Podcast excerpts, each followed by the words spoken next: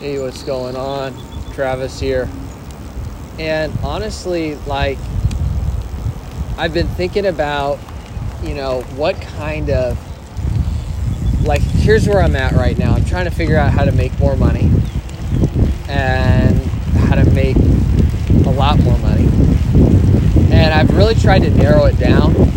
I've actually put up a, I'm going to be putting up a YouTube here. I'm actually on a bike ride. And what, here's what I want to share with you today and provide you some insight and ideas as well into determining how you're how you can have uh, generate more income as an entrepreneur. So obviously there's product and service based business.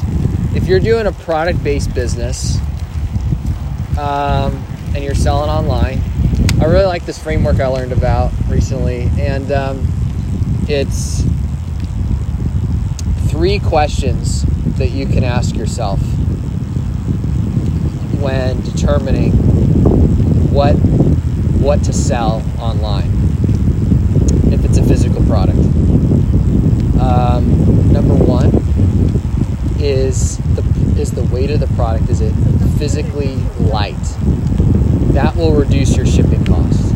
Number two that you ask yourself is is it easy to manufacture? Is it something that uh, is easy to make by your supplier? Now, number three, and, a, and a, a good answer that's hopefully yes.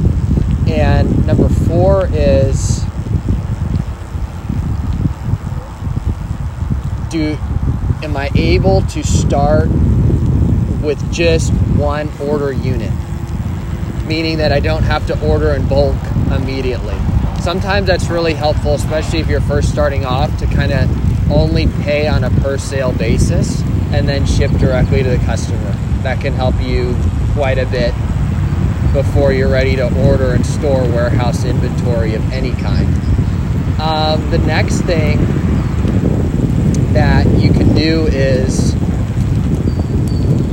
you want to make sure that, let's see here, I actually got these written down that it's like that it's trending. Like whatever it is that you're selling it should be something that you know is is in a market that's growing. Like it's it's increasing over time the amount of people that are that are purchasing involved. It's not like a uh, dying market if you will. And then the next thing that you want to consider is and let me go ahead and just make sure I share this and just a moment here. It is Oh, of course, a high high margin. You just want to make sure you have a really good profit margin on the product. Uh, and you know, 50%, 60%, really good profit margins because you want to make sure that you calculate all your expenses meaning the year, you know, before you even factor in your profit So you want to make sure, okay, what are my shipping costs? And and then how, what is the cost, you know, the product cost? What's the labor cost? What are all the uh, things you have to pay, expenses, if you will, before you're actually able to get the product delivered directly to the customer. And once you factored all those in, then you can figure out what you're going to add on top of it as a retailer, as an online retailer.